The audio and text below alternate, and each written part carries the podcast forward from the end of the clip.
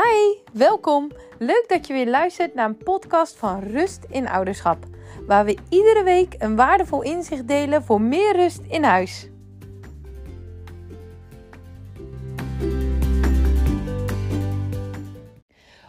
Of jouw kind een glas als half vol of half leeg ziet, heeft enorm veel invloed op het leven van jouw kind en dat van jou als ouder. Want wanneer jouw kind het glas als half vol ziet, dan zou je kind energie geven.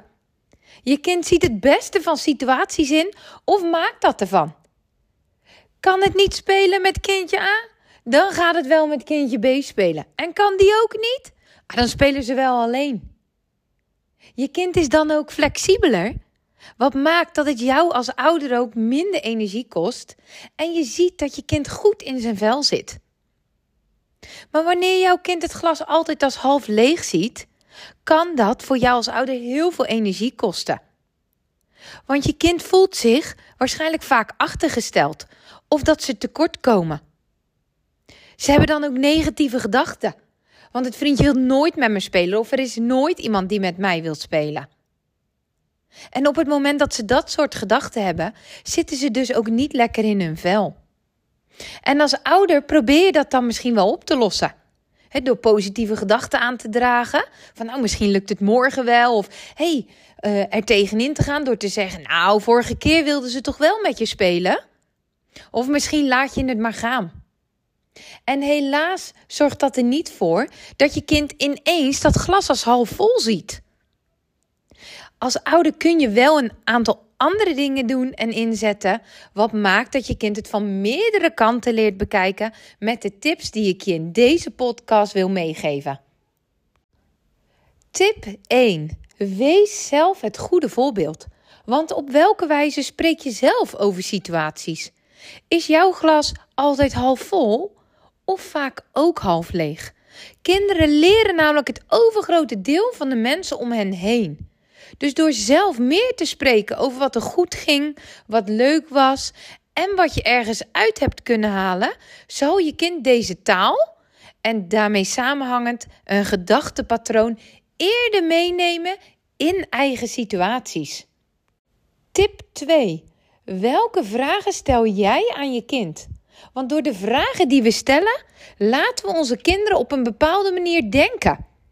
Je kunt je vragen altijd op twee manieren stellen. Wat ging er goed? Of wat ging er niet goed? Wat was er leuk vandaag? Of wat was er niet leuk?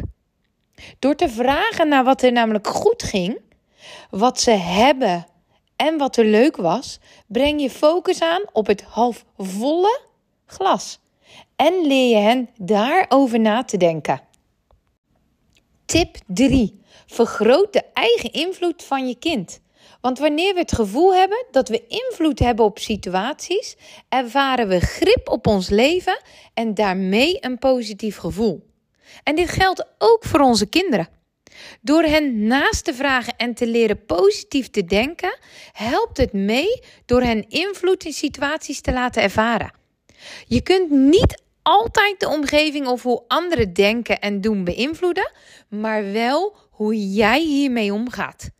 En door je kind naar hun aandeel te vragen, bijvoorbeeld wat deed jij goed of wat lukt jou, of welke keuze heb je gemaakt waardoor het zo liep, vergroot je het gevoel van invloed en draagt dit bij aan het glas half vol zien. Door deze tips eigen te maken en toe te gaan passen, zul je merken dat je bijdraagt aan het van meerdere kanten bekijken van situaties. Waardoor je kind ook leert het glas als half vol te zien en meer invloed in situaties ervaart en daarmee grip op zijn of haar eigen leven. En daarnaast wil je als ouder ook dat je kind voldoende vaardigheden in zijn of haar rugzak heeft om met situaties om te gaan. Want wanneer we meer grip ervaren en sturing, voelen we ons prettiger en dat ervaren onze kinderen precies zo. En wil jij als ouder nu weten en meelezen over hoe jij jouw kind voldoende vaardigheden kunt aanleren?